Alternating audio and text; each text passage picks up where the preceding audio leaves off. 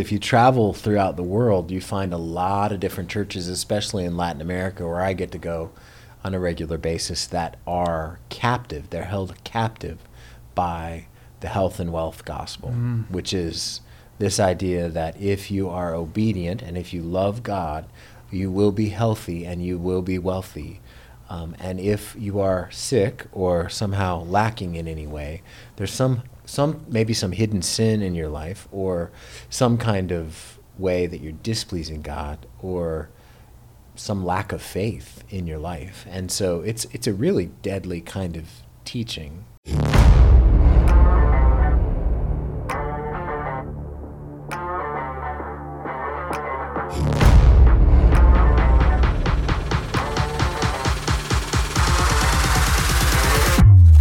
This is Fixed on Jesus. All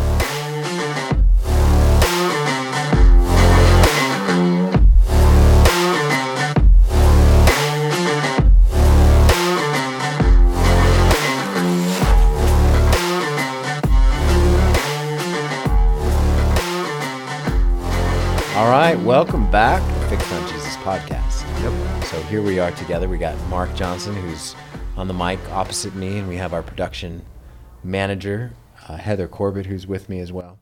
And uh, our topic, well, I mean, we, we talk about everything and connect it to Jesus Christ. Um, one of the things I'm really curious about the folks in this room with me right now is, Mark, are you familiar with the term walk-up music? No. You don't know what walk-up music is? No, like uh, like music that is made when do you, you're... Do you watch baseball at all? Not a whole lot, okay. No. Well, that's an assignment for you until the next podcast. Watch baseball? Watch some baseball, but like, where's that in the gospel? It's that is it's it's in Ecclesiastes where the Lord says He gives everything in its time. There's a season for everything, okay. and so right now it's season. baseball season right, right now, and Got so it. that's like that's one of the things we're going to be enthusiasts at on uh, on this Fixed on Jesus podcast is baseball. All right, and in uh, fact, um, what happens is when the when the batter comes up to the plate, every time they play a song. Mm-hmm. And so that song is called their walk-up music, okay. right? So if you're at the stadium, have you ever gone to a baseball game at the stadium? I have. Okay. Yep. So you weren't paying attention when they were walking to the plate? My hearing isn't the greatest. Okay. Well, I mean, it's pretty loud, so okay. must be pretty bad. Yeah. So we need to be praying. Pray for Mark and his hearing, folks, because it's not good. Um, and so anyway, you walk up to the plate, and uh, you you get to pick the song that is played, right? And so if you could pick any song to play, like pretend like you were walking up to the plate, what song would get you in the mood to hit a baseball a country mile? That's a great question. So uh, Heather, our, Heather Corbitt, our production manager, our ever-capable production manager, she her song is um, Def Leppard. Um, I always get the, the title wrong because I was, as a kid, I was... I was not allowed to listen to the kind of music that Heather's about to reference here. Me either. Um, Whatever I reference. So I was in the eighties, and I only could eat, like listen to Salty and stuff like that, and, and like, you know, do you even know who Salty is? No, Heather doesn't know who Salty is. And if you Google that, you can find out who Salty is, and there's all kinds of lame songs that go along with that. Anyway, her song is "Pour Some Sugar on It." Ooh, on me. Pour on some me. sugar on me. I think okay. my mom likes that one. Shout yeah. out to my mom. Okay, I don't. I have heard that song one time. Actually, I was in the car. I heard it on the radio. I took a picture of it, a little video, and sent it to Heather. So anyway, my song would be the Immigrant Song, the Led, Led Zeppelin, the Immigrant Song. So do you know that song? No, no. Okay. I pretty much only know hip-hop and worship music. Hip-hop and worship music. Yeah, not together, separate. Okay, but. good, because that would be wrong on yeah. lots of levels. Okay. I did well, come up with a walk-up song. You though. did. What Once was that you, walk-up Did you already express yours? Oh, yeah. The Immigrant Song. You weren't listening. The Immigrant Song. I was song. listening. I no, just I don't, don't know the song. The and Immigrant I'm Song. A natural well, born classic, American. It's a classic song. You need next time. So you have two I got a lot of homework. You do. You got to watch a baseball game and watch the walk-up stuff. The right. second thing you need to do is like look and see, Google Immigrant Song and All realize, right. okay, man, right this is, are you going to play it? I'll play it. Don't, well. We'll add it to the podcast. No, no. We'll no. add it. We can't. Yeah. Oh, we can't add you that one. You cannot okay. add that. All right, we can't okay. add my song either. Yeah. Okay. Does your song have bad words in it? It probably does. Okay. Well, let's let's let's aim for higher goals then. Okay. So why don't you? I got three assignments. You have three assignments. You need a song that does not have bad words in it. Number one. Worship music. Okay, well, it good. Counterbalances. Okay, that no, but that's not how that works. You sure? I'm sure. Okay. Mark, yeah, okay, never mind. Um, this is a bad topic anyway, but I, uh, so Mark is going to watch baseball. He's going to learn what a what a walk-up song is, and he's going to come up with a walk-up song that doesn't have any bad words in it for next time. Okay? Okay. So, see, I told you this is a train that's going to go who knows where, right? We're just that's right. rocketing off into the distance with legions of fans, and uh, we know that you guys are just waiting on the edges of your seat to hear what we have to say. So, here we are.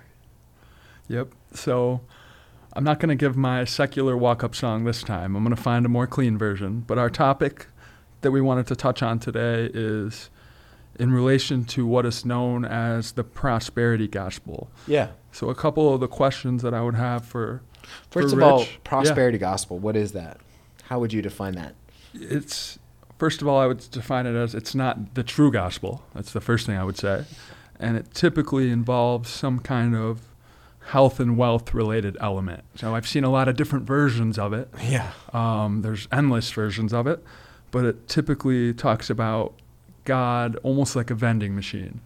You put in something and you get something out, or yeah. you get out a multitude of what you put in.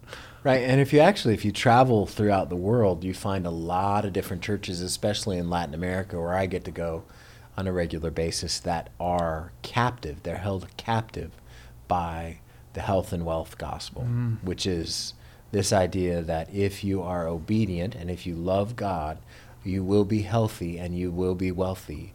Um, and if you are sick or somehow lacking in any way, there's some, some maybe some hidden sin in your life or some kind of way that you're displeasing God or some lack of faith in your life. And so it's it's a really deadly kind of teaching um, that... that ha, that we have exported to the uttermost parts of the world, and as Americans, I mean, and it just has it has wreaked havoc all over the place. It originated here? Yeah. Oh, okay. Yeah, absolutely. It I was wondering here. that. Yeah, there's absolutely. It originated on Christian T V. I don't recommend, generally I don't recommend people watch Christian T V. I mean, that's, I, is there such a thing as Christian T V still? Yeah, what would be an example of that if there was? T B, is it T B N? Or? T B N, yeah. I mean, I don't, I haven't, we don't have T V service at our house. We just like have Netflix or Amazon. So you are more modern than you, your age. What do you mean? You, you don't have cable like most young people. They just stream they stuff. They don't have cable? They just stream stuff. Yeah, we haven't had cable forever. I don't. You're ahead of the curve. Am I? Well, that's just because I don't want to, there's, I don't want to watch T V. I, but if you, how does that relate to the prosperity gospel? If you, maybe if you were getting the prosperity gospel messages on the T V that you paid for, you'd receive a multitude of I don't money want, back. I don't have enough time to watch that kind of drivel. And so I, uh, so I think it's re- it's a deadly way of, of thinking about what, how God is like. And um, like I've talked to people, I remember talking to one lady who had a serious heart condition. And she had it, she developed it when she was younger. And the church she was going to basically said she had, she lacked faith because mm. she wasn't healed. And that's and the answer to her healing? That's how she's able to, that's how they say she's able to get healing yeah, by more faith? More faith, which is ridiculous.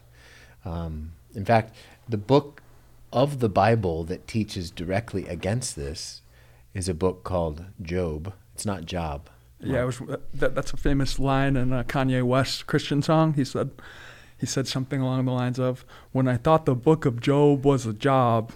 Seriously? Yeah. Yep. He says that? Yeah, his album's called Jesus is King. Jesus is King. Yeah. And he thought Job was a job? Thought Job was a job. Okay. Anyway, um, he's the guy. Well Never mind, I'm not going to talk about Kanye on this podcast right now. I don't have enough expertise about that. But so I do know about Job. No, I am not. I am not accepting that homework. Okay. I will not do Kanye homework. Uh, Job, though, is an interesting book. And if you read it and read it from cover to cover, which I recommend, um, what you find is him, Job, undergoing all kinds of horrible experiences. Um, and his friends come along and say, essentially, you must have sinned mm. or God wouldn't have allowed this to happen to you. And so that's what most of the book is. Uh, his friends One of his friends, I think Bildad, Bildad is basically says, hey, you getting off easy, man. Just, just confess and repent. And so they assume because he lost his, all his animals and his home and his family, that somehow he had some kind of secret unconfessed sin. And so that doesn't mean Job was perfect. Job was like, no, I don't. But he wasn't perfect. It didn't mean that he would, they would, you know, his heart was was totally and completely faultless. He was blameless, meaning that he walked in integrity, that he was godly, that he was obedient, that in general he was uh, following the Lord. And and these guys said, well, you, you're clearly not, because you're getting punished. And so that's called retributive theology. Mm. And what that Say means, that retributive, retributive theology, what that means is, is that you, if you obey, you will be blessed. Mm, that, automatically. That's a trap that I could see how someone would fall into that. Yeah, it's, but it's not true. And yeah. So sometimes the obedient are not blessed. Sometimes the disobedient are blessed or seem to be blessed. They're not really ultimately blessed, but they seem to be blessed. And so we as Christians have to grapple with that, right? And we have to realize that, you know, we live, you know, we live in a world where we're not going to always get the answers to the questions that we have. We live in a world where we're going to, well, we're gonna, we're gonna have, we're gonna see, we're gonna experience unjust suffering. We're gonna see unjust suffering. We're going to, we're going to ask, why is there unjust suffering? And in fact, in the whole book of Job, Job doesn't know what happens in the prologue where Satan approaches the Lord and the Lord and him have this conversation, and Job is the topic. Job has no idea that any of that happened. And then even at the end, when the Lord shows up and says, dress for action like a man, and I'm going to ask you all kinds of questions, Job still doesn't know why it all happened. So Job doesn't get answers. He gets a vision and he gets a vision and a view of who God is. And so I think that that's, that's one of the most important things for all of us. I mean, we, we go through hardships and troubles and heart and trials that that are very difficult. We're not always going to get answers to why that happened. Uh, But I think we can have, like, the Bible is full of of of just pictures of who God is, and and that He is on our side, and that that, that we can serve Him with a full and, and upright heart, and know that He has our good, that He's working as Christians. If, if we're Christians, He's working for our good, even though we can't understand, even though we can't, we don't have a category for it. So, that's that's what. That's what's the health and wealth theology. I mean, it, in general, if you read the Proverbs, you also see that, like, the Proverbs will describe a lot of, uh, basically, here's how to live a good life. It's be obedient and it's get along with pragmatic. Your neighbor. Yeah, it's yeah. it's yeah, it's like very practical, observational kind of wisdom. Mm-hmm. And so, in general, work hard, you get rewarded. Yeah. In general, um, you you're honest, you'll get rewarded. In general, that's just the way it is. Um, but that's not always the way it is. Right.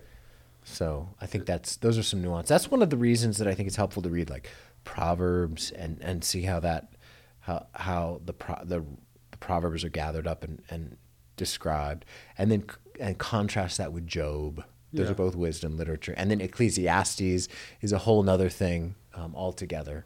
And Ecclesiastes is just is is completely different. And so those are all. Those are all things that I, that we have all kinds of different genres in the Bible, where we can get a different picture of of why um, of just how to live this life under the sun, to use a phrase of the, yeah, the so preacher.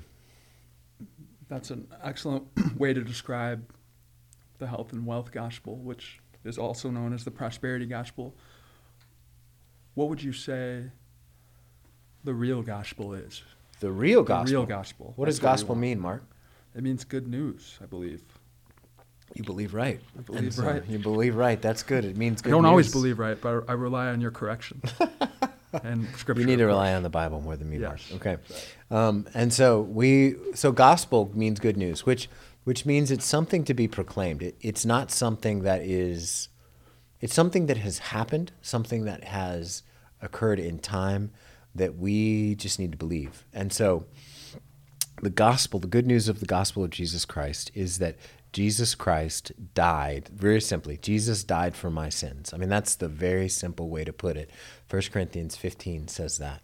Um, and we can, there's all kinds of depth to that, but we, the gospel is that Jesus, who is God the Son, became a man and lived a perfect life, died a substitutionary death, rose from the dead on the third day, ascended to the Father, and is seated at the right hand of the Father on high. He will one day come back and judge the living and the dead. And anybody who puts faith in Jesus Christ and confesses that they're a sinner uh, can have the assurance that they will be saved everlastingly. Um, just like John three sixteen. For God so loved the world that he gave his one and only Son, that who, whoever believes in him will not perish but have everlasting life. So that's that's the gospel in a, in a nutshell, and that's what we need to believe. And and anybody who, the first thing, the first step in believing the gospel is believing you're a sinner. And that's probably the easiest thing to believe, because all of us who are really honest with ourselves recognize we're sinners. Yeah. Um, and another hard thing to believe is that somebody's going to demand payment for our sins. And the reason that God has the right to demand payment for our sins is because he created us and he created all things. So any sin we commit is against him first and foremost.